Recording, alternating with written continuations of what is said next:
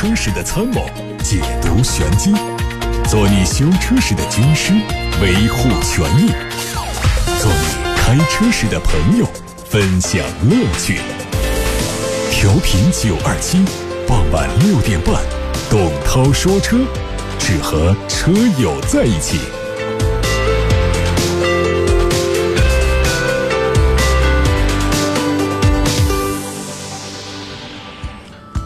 各位好，我是董涛，欢迎来到董涛说车时间。看新闻，最近全新一代宝马一系两厢版首次公开亮相，它基于前驱平台打造，整体外观、内饰、结构都和在售车型有很大的差异。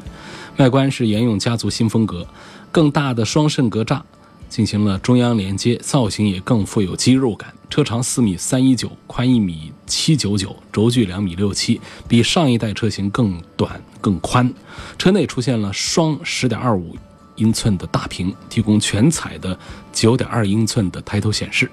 另外呢，挡把区域的周边设计和三系非常相近。动力部分是一点五 T 三缸机以及二点零 T 的四缸机。同时，宝马还透露，插电混动车型将会是宝马 M 高性能版本未来主要的研发方向。即将推出的 M 插电混动会采用全轮驱动，动力至少达到六百零八匹，并且车重维持在一点六吨到一点七吨之间。但这并不是他们的最终目标，宝马还计划在二零二五年之前推出纯电动 M 版本。海外媒体已经出现了一组中期改款的奥迪 A5 的路试照片，它基本保持了现款的外观整体造型，但是预计会在前脸部分采用最新的家族设计，例如和新款 A4 相近的六边形中网，还有带有矩阵式 LED 日间行车灯的头灯，以及保险杠两侧的五边形的格栅。动力方面，预计是 1.4T、2.0T 和 2.0TDI 三款发动机，提供12伏的微混技术。性能更加强大的 S 五、RS 五会在后续陆续推出。一汽马自达新款阿特兹将于七月十号在北京进行首次亮相，它的外观细节有改变，设计和海外版的新款马六保持同步。全新的前格栅融进了很宽的镀铬条，同时呢，前中网采用了银色的网状设计。看起来更加精致，车长四米八七零，轴距两米八三，仍然是搭载二点零升和二点五升两款直列四缸自然吸气发动机，并且满足国六排放标准。斯柯达为新锐的继任车型打造了天然气版本，并且近日做了发布。新车会配备以天然气为主燃料的 1.0T 三缸机，搭载了三个液化石油气储存罐，搭配九升的油箱，在满油满气的情况下。可以拥有六百三十公里的续航里程，同时这款车的外观仍然是保持普通版的设计，采用了比较犀利的风格，内饰也比现款更加时尚。一家来自荷兰的初创公司曝光了他们打造的太阳能原型车，官方说这款车。续航里程可以达到七百二十多公里，同时利用太阳能，每小时可以为车辆提供十二公里的续航。它的光伏电池每年可以产生的能量足以驱动车辆行驶两万公里。车长超过了五米，车宽将近一米九，搭载了四台独立控制的电动机。首批一百辆车已经被预定，价格约合人民币九十二点八万元，会在二零二一年开始交付。太阳能原型车。现代汽车旗下的豪华子品牌公司最近明确表示，将推出纯电动汽车平台。新的平台至少会生产两款车，目前最大可能的是一款轿车和一款 SUV。第一款车会在2021年问世。官方说，他们最近也在从事氢燃料电池技术的研发。现代汽车已经把旗下的氢燃料电池车型技术和他们做了分享。大陆集团推出了新款的短程雷达，意味着他们在更精确地探测车辆周边环境方面又进入下一个发展阶段。此外，乘用车右转辅助系统等功能将大大提升车辆转弯的安全性，而且为驾驶员提供支持，特别是在混乱的城市交通场景当中。外媒说，苹果又提交了一个新专利。当车辆遇到紧急情况的时候，远程操作人员可以取得自动驾驶汽车的控制权。他们认为，在遇到和人身安全相关的紧急情况时，这项专利将会发生很大的作用。车载自动驾驶系统会根据中控系统的指示，把车上的驾驶员及乘客尽快送到医院或者其他地点。苹果还会派遣专业的医疗团队进行辅助。通过车内的传感器数据监控车辆内部人员的情况，并进行简单的远程救助。二零一四年二月，欧盟敲定了未来二氧化碳最新的排放标准，规定到二零二零年，欧洲的汽车制造厂家生产的百分之九十五的新车每公里排放的二氧化碳不得超过九十五克。二零二一年，百分百车辆必须达标。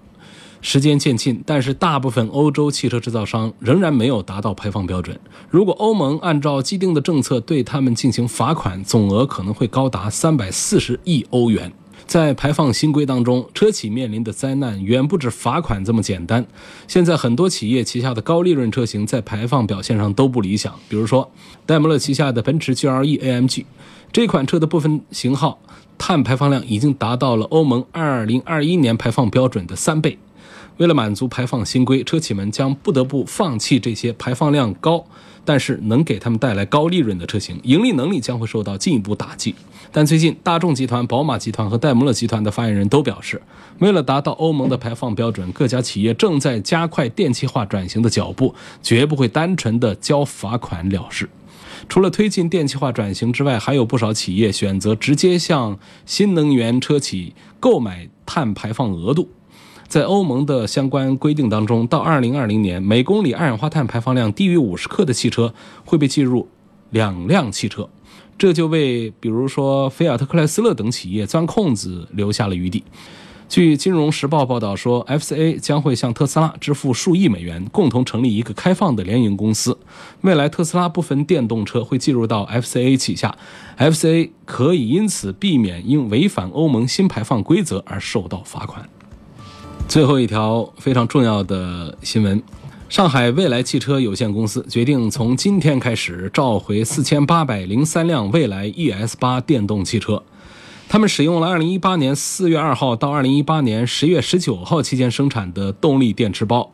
这些动力电池包搭载了规格型号为 NEV P 五零的模组，模组内的电压采样线束存在走向不当的情况，可能会被模组上盖板挤压，导致被挤压的电压采样线束表皮绝缘材料磨损，极端情况下可能造成线束绝缘层烧损，从而引起电池包热失控和起火，存在安全隐患。上海未来将会为召回范围内的车辆免费更换改进之后的动力电池包，以消除安全隐患。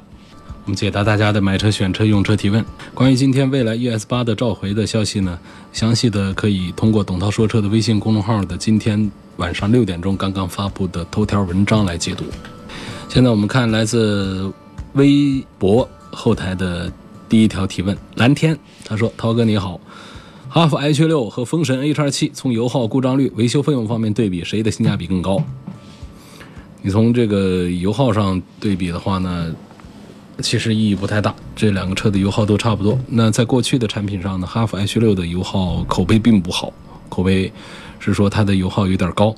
然后故障率方面呢，两个车的表现都差不多。哈弗因为它在全国的总销量更大一些，所以看起来呢，关于它的故障投诉会。多一点，但是这并不代表它的整个的故障率会高，所以我认为 H 六和 H 七的故障率是接近的，维修费用也是都很接近，自主品牌的维修费用都差不多水平，都比较低。但我觉得这两个车当中，现在要做推荐的话呢，我可能会倾向于风神的 H R 七多一些，主要是从这个三大件上来讲的。首先从动力单元上讲呢，有国六标准可以选。啊，这是风神 H2 的这第一个优势。第二个呢，它的 1.6T 发动机要比 H6 的 1.5T 发动机的这个性能要更加强大一些。然后第三点是更重要的，就是风神 H2 上用的是爱信的 6AT 的变速器，而 H6 上用的是七速双离合。那么在底盘体系上呢，呃，两个都是有借鉴的啊。H2 其实借鉴的是 CRV 的底盘，那么 H6 呢，其实借鉴的是 RAV4 的这个底盘体系。那么显然呢，CRV 在市场上可能受欢迎的程度更高，成熟度更高一些。所以从这三大件上层面上来判断的话呢，我们觉得改款之后的这个风神 H7 似乎购买的这个价值要更大一些。但是，呃，又必须要说但是，因为大家都在关注一个性价比的问题。那么从目前的终端的价格上来讲呢，哈弗 H6 的价格更低，啊，价格更便宜一些，所以也扳回一局。那么综上所说的话呢，我觉得。讲性价比，看起来其实两个车是不分上下的。但如果说我们忽略了性价比，就是讲车谁比谁好一点的话，我觉得风神的 H 二七还是比哈弗的 H 六要稍好一点。来看来自八六的提问，王先生说，网上有一个关于全新宝马三系的文章，列举了它的八个缺点，问这是否是真的？问这款车是否值得买？呃，关于这个一个新车出来的议论呢，我觉得是百花齐放，啊，百家争鸣。那么一篇文章单纯的列举八个缺点呢，我觉得确实是很吸引大家来关注它。那么问这些缺点是否是真的？我注意过。他的说法基本上也没有说全部都是错的，呃，我认可其中的一部分观点。印象比较深的，比方说说它的空调出风口这儿用的塑料片儿，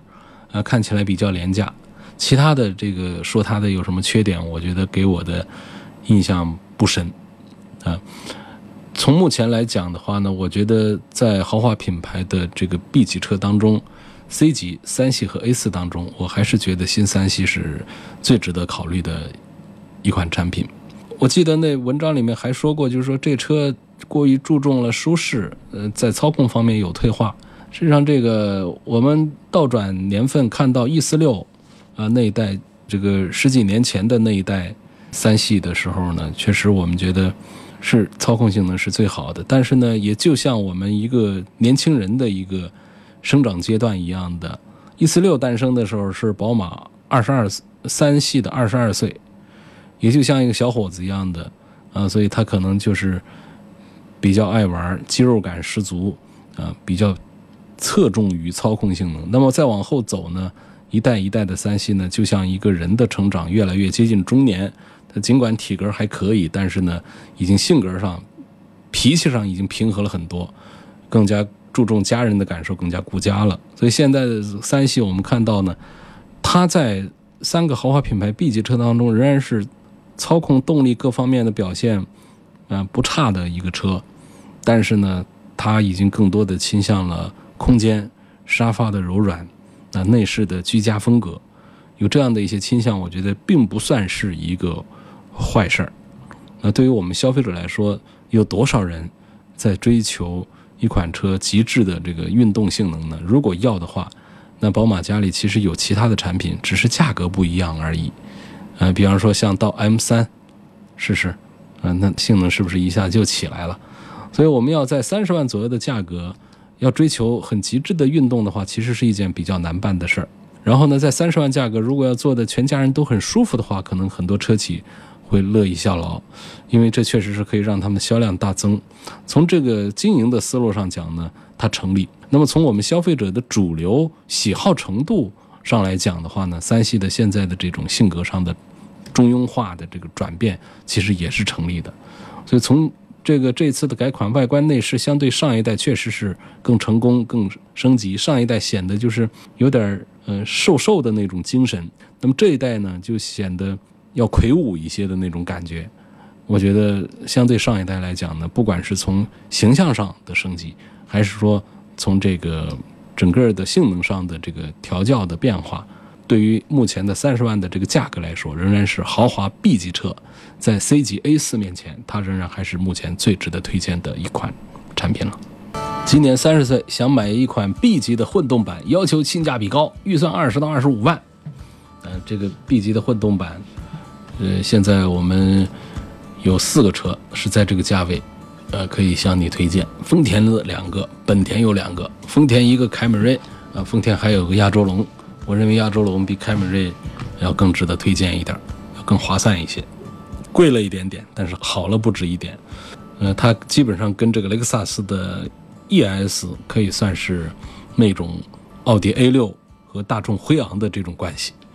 是不是？就觉得很划算。那除了丰田家族之外，就是本田家族。啊，南北不叫南北啊，就是广州本田和东风本田，他们各有一个，一个叫雅阁，一个叫 Inspire，他们都有自己的混动版本。其实三大件都是一样的，外观内饰啊，呃，不花上半个小时，你都很难找出它们有多大个区别出来。呃，在调教上的区别也都非常的小，所以这两个车当中，不像亚洲龙和凯美瑞之间的区别那么大，那么在 Inspire 和雅阁这两个产品当中，我觉得随便选都可以。呃，他们的这种串联式的这个混动，这是我的说法啊，不是厂家说法。因为相对丰田是一种并联式的混动，它的这种本田家的这一套这个混动系统，我觉得有它的这个呃实用的过人之处。所以我在二十到二十五万的混动的 B 级轿车当中的推荐有两个方向，一个是丰田家的呃这个亚洲龙，一个就是本田家的两个车 Inspire，还有一个是雅阁。呃，下一个问题说，二零零九年买的现代悦动一点六自动挡开了二十二万公里啊，然后车在路上跑到五六十码的时候啊，踩刹车的话呢，车就有有一点飘，这正常的，这没什么，好像没什么问题。就是你踩刹车的时候，这种因为这个现代车它本身这个底盘呢，它就不像这个德系车那么的沉稳。就这种感觉可能是正常的。如果说你觉得这个飘，你能够再找到更准确的描述的话，是否是说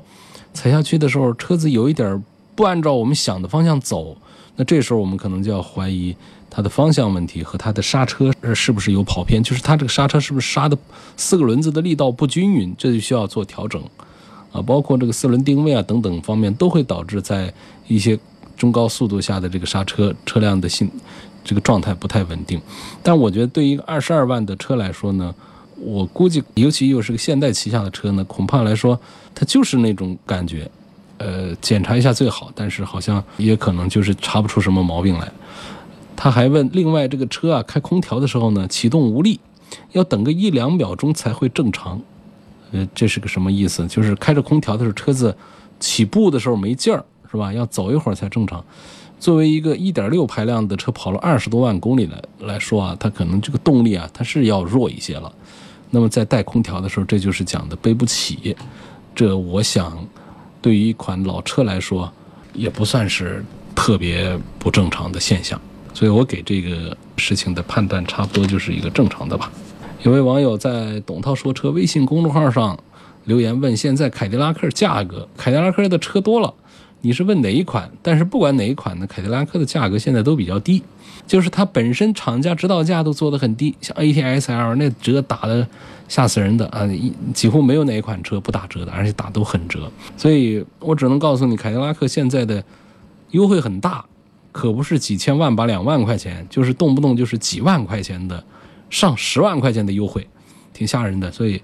呃，关注凯迪拉克产品可以去看一下，产品力都还不错的。价格现在优惠幅度很大，嗯，我不懂车的分级，问 SUV 也分 A、B、C、D 级吗？如果也分，那么最经济的 B 级 SUV 希望推荐。其实呢，这个分类啊没有一个国家标准，那么在企业的一些代号里面呢，呃，也没有说统一成一个说法。那么在一些德系车上呢，它往往会出现这么一些代号上，让我们理解为 B 级车，比方说啊，帕萨特 B 五、B 六啊这样的说法。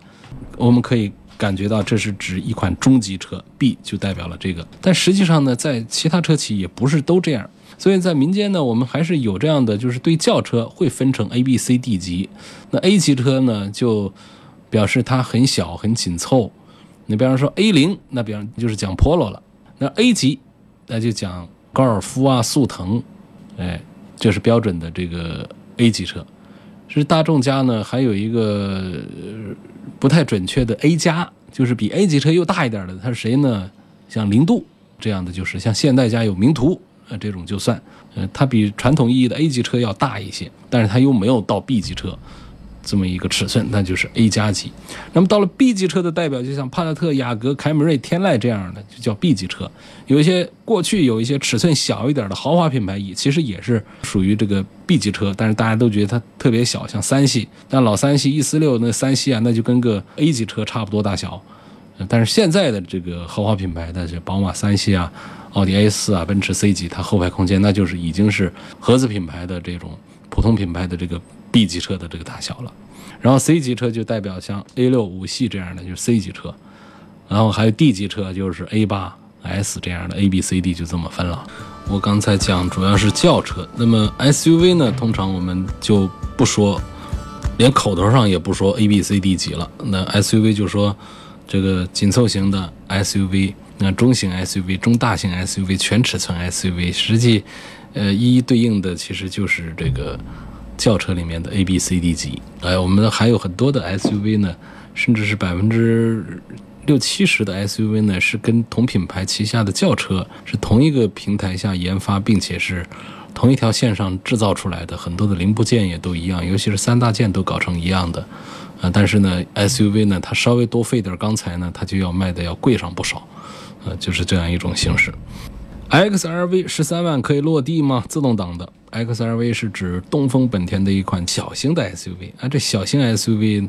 跟紧凑型的区别就是它再小一点。实际上呢，像本田的 CRV 就算是紧凑型的 SUV，那么比它小一点的 XRV，啊，十三万买它的1.5排量的自动挡 CVT 是可以十三万落地的。它本身现在是有一些优惠的。希望可以介绍一下红旗的 HS 五。啊，红旗 HS 五是上个月刚上市的一款这个中型的 SUV，没有试驾过，没有接触过，但是从这个得到的纸面消息来看呢，似乎还很牛。呃，这个不知道它能不能一炮走红啊？尺寸大，这是第一点，有四米七几的长。然后呢，这个设计呢，整个还是一个比较自主的，目前没有听到消息说它抄谁。那不像过去，呃，弄一款这个轿车出来，呃，大家发现这不就是马自达吗？呃，倒不是，现在或者弄个车出来，它不就是丰田的这个奔腾学马六啊？这个还有一个车，它学的是皇冠呢，就照着那边抄过来的。说五百个亿丢进去了，就出了那么几个玩意儿，大家其实这个意见很大。那么现在呢，这款车呢，目前没有听说它抄了谁，啊，这个设计也还挺漂亮，内饰也做的挺高档。啊，这动力方面呢，呃，用天津产的一款爱信的六 AT，然后呢，还用个性能很不错的、扭矩爆发特别早的一款这个 2.0T 四缸发动机，预计它的低段的提速的效果还挺突出、挺不错的。就这么一个车，那卖价呢，记得是在二十万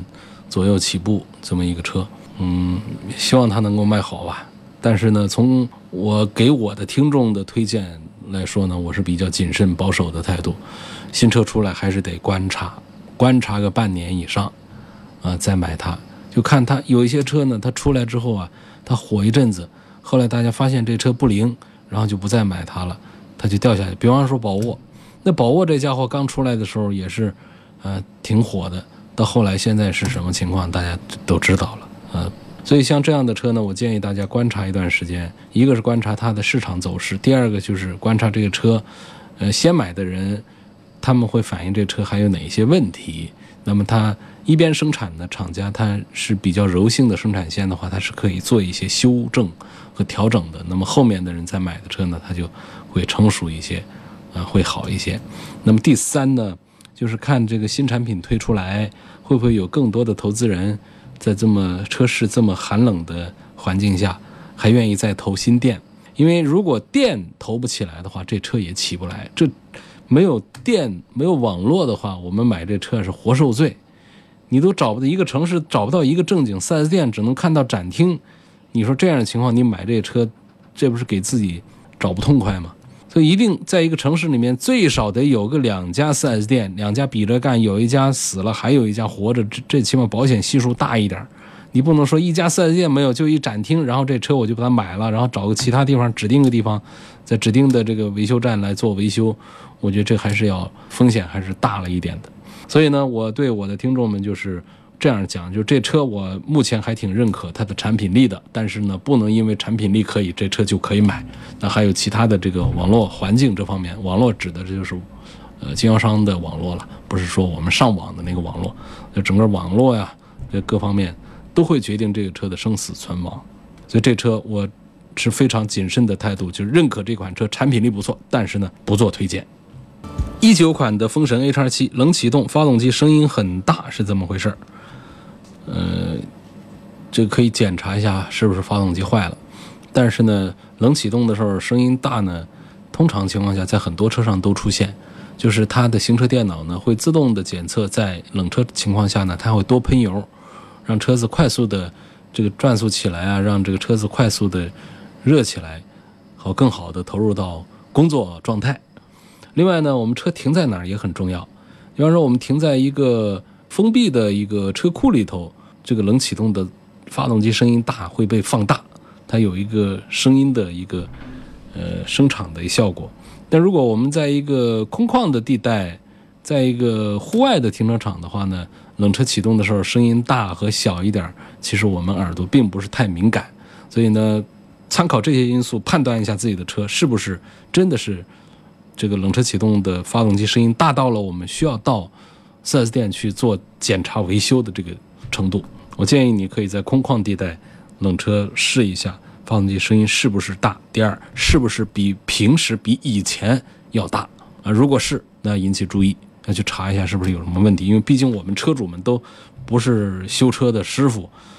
那可能这里头叮铃咣啷有一些声音我们听不出来，师傅们一听这是不正常的，可以啊对症来做维修。来看来自八六八六的留言，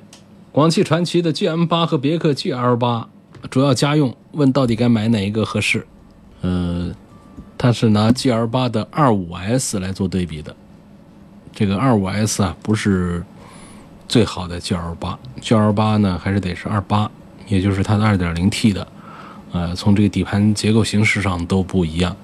呃，尽管这个外观上看起来都一样，那但是呢，它把价格确实给做下来了，但跟这个 GM 八的这个价格相比的话呢，会显得 GM 八呃优势，这个性价比的优势要更加的突出一些。GL 八的这个二五 S 呢，现在还没有看到有这个国六的版本。啊，都是这个国五的这个车型，所以在大家在做这个选择的时候呢，我提醒大家还是要稍微的慎重一点点吧。呃，那么这个 GM 八其实目前也没有看到它对这个 2.0T 的发动机做出一个国六的一个排放的一个声明出来，但是呢，按照它这个主体主流车型价格要比这个 GL 八的 25S 要便宜两三万的这么一个情况下。呃，我认为呢，GM 八的这个性价比确实表现还是要更加突出一些，但是这只是看起来。那么我们要仔细的来研究，来看它的座椅啊、门板呐、仪表台呀、一些线束啊各种方面的一些做工的时候，就会找到这个 GM 八跟这个 GL 八之间的差距还是比较大的。因此呢，我觉得作为一个家用 MPV。如果喜欢五米以上的话，我还是推荐买这个 GL 八。如果说五米以下也可以接受，就是后备箱稍小一点，其实第二排、第三排的空间都还比较接近。这样的话呢，我会推荐奥德赛的混动要多一点。好，下面接着就有问奥德赛的话题来了，问奥德赛我该买它的哪一个版本？奥德赛的锐混动呢？呃，价格从二十二万多起，一直到三十几万。我认为呢。这个性价比比较好的是二十九万多的那个版本，这个版本呢，它多了侧边的安全气帘，因为从这个二十九万多的这个级别开始，才是多了安全气帘的。我认为这样的车可能比较主要的是要讲第二排的舒服吧。那么第二排这么重要，这第二排的左右两边怎么能没有安全气帘呢？呃，如果说像有一些小轿车。然后我们要追求它其他方面的一些性价比的话呢，它没有后排的安全气帘也就算了，呃，那就是前排的这四颗安全气囊。但是作为一款这个 MPV 产品，第二排使用率很高，然后乘客也都很重要吧，所以气帘很重要。那么别的我觉得都不作为重要的这个因素来考虑了，就从这一点上一票否决了二十九万以下的这些版本。好，继续。看到来自微信公众号后台的问题：沃尔沃 x C 六零致远运动版和捷豹的 F Pace 这个尊享版就是最低配的，呃，问这个应该怎么选？我觉得两个产品的选择区别不太大。因为沃尔沃的产品呢，它在安全配置上确实眼花缭乱，车内的味道也比较小。但是呢，从这个品牌形象上讲呢，我赞成这个捷豹要。多一些，那捷豹的这个车子现在优惠也比较大，虽然说它的这个起价也挺高，四十七万多到八十万，但是它的优惠啊，都是十万十万的让啊，十万以上的优惠，所以优惠下来之后呢，跟这个沃尔沃的这个 x C 六零啊，其实价格都差不多了，而且呢，从这个性能的调教这方面的话呢，喜欢开车的话呢，你会觉得捷豹的 F Pace 比这个沃尔沃 x C 六零开起来要有意思一些。所以第一个，它打折的幅度大，显得性价比高；第二个呢，从品牌上讲呢，捷豹比沃尔沃呢是这个稍微高级那么零点几个层次。那么第三点呢，就是这车它在性能方面调教的比沃尔沃 x C 六零做的要好一些。所以这一组对比当中，我推荐捷豹的 F Pace 要多。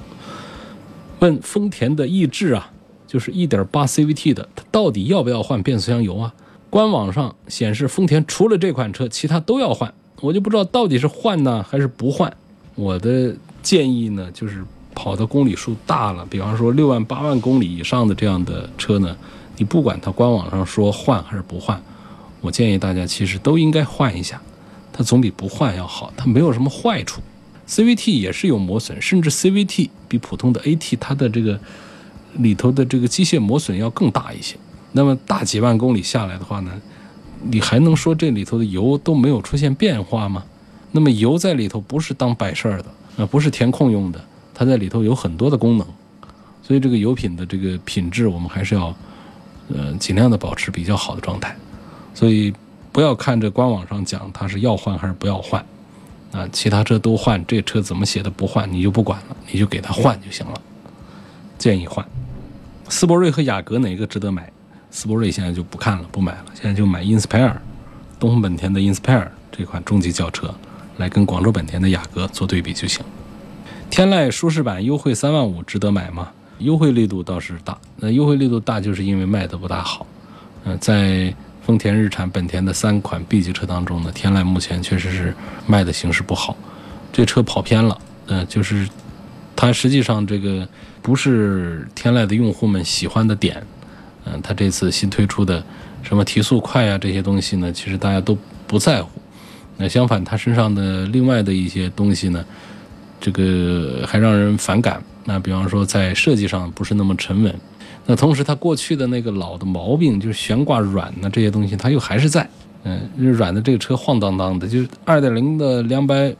五十匹马力的这个动力一上来，似乎可以跑很快，但是这个悬挂软让这个车像开飞机一样的晃悠，这个就是让大家印象特别不好的地方。再加上呢，呃，日产一直这个 CVT 的变速箱这个毛病这个问题上呢，让这个口碑啊跟丰田和本田的产品拉开了差距，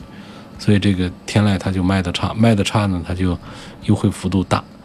嗯，买车里面呢。这个一个便宜确实是三个爱，但是呢，也有一个道理，就是追涨不追跌，嗯，又不是说特别大的优惠，也就个两三万的优惠，你这个优惠过后的这个价格呢，我们仍然是可以在对应的这个丰田和本田的品牌当中找到对应的产品来买。那么这样一说的话呢，它其实推荐的这个指数都比较低了。沃尔沃 x C 九零、奥迪 Q 七、路虎发现五。对比，这个对比应该是在昨天还是前天已经做过了，呃，建议通过董涛说车微信公众号去重听往期节目的音频。二十万预算，希望选一下君威、帕萨特和迈腾，幺二点零排量。嗯，二十万的预算，嗯，其实我觉得如果说是家用的话呢，我赞成君威要多一点，呃，它的设计感更足一些，嗯，更时尚。那如果说是公司用的多。包括我们上下班进出的那些场合，啊，像公司体系啊，我们需要这车显得有一点商务的意思的话呢，这个还是推荐帕萨特和迈腾。帕萨特和迈腾就随便买。雅阁和 CRV 谁的舒适性和静音操控好一点？就都差不多。舒适性还是雅阁，因为它的轿车的这个坐姿的问题，呃，会舒服一点。操控我也认为还是雅阁的这种底盘的操控印象要，要感觉要啊好一点。毕竟你拿一个轿车跟个 SUV 比，随便拿一个品牌旗下的同价位的轿车和 SUV 比，我都会给你这样的一个回复，因为这分别都是轿车和 SUV 的自带的属性了。问这个一四年买的车，4S 店送的膜五年了，有必要换一套吗？一套太阳膜，我觉得用个四五年、五六年不是问题，倒不着急换。呃，你观察一下这个膜的话呢，它多少会有一些褪色，就是膜的边缘因为经常生着窗户的话呢，会被密封条给保护起来，那么它的颜色会深一些。你看这个变化变得多不多？如果变得特别明显的情况下，就意味着你的膜已经褪色很严重了，所以它的隔热啊这样的一些效果它就会差很多了。我觉得这个就可以更换了。呃，有的车上用个七八年的，其实好像也还正常，也没有必要说一定得换一个。但是呢，通常讲呢，如果你的车不是特别高端的产品的话，像普通的经济性的这些车的话，四 S 店送的膜呢，确实都不是什么好的膜。那么用了四五年了，换就换一个呗。呃，换膜的品牌我不做推荐。这个我也没有太弄明白那几个大牌当中到底谁是全方位胜出的。就是总是有的时候它这方面好一点，有的时候它那方面好一点，都是它的广告一说。但是呢，通常讲到了一个价位之后，比方说你上了一个一千块钱左右的，差不多呢，这就应该比 4S 店的要好了。那你如果能够上个两千块钱左右的话呢，已经比大街上的很多车的太阳膜的效果要好。太阳膜不是个装饰的玩意儿，它真是有隔热的一些效果的。但你如果说我特有钱，我上八千九千的，我是不是就是瞎花钱？也真不是，只要你上的是正品啊，他们的那种通透度啊，隔热的一些。包括呃这个紫外线呐这样的一些阻隔的效果，它确实是不一样的，一分价钱一分货。感谢各位收听和参与今天晚上的节目，董涛说车，周一到周五的晚上六点半到七点半钟，通过调频九二七的电波以及蜻蜓、呃喜马拉雅等平台直播。明天再会。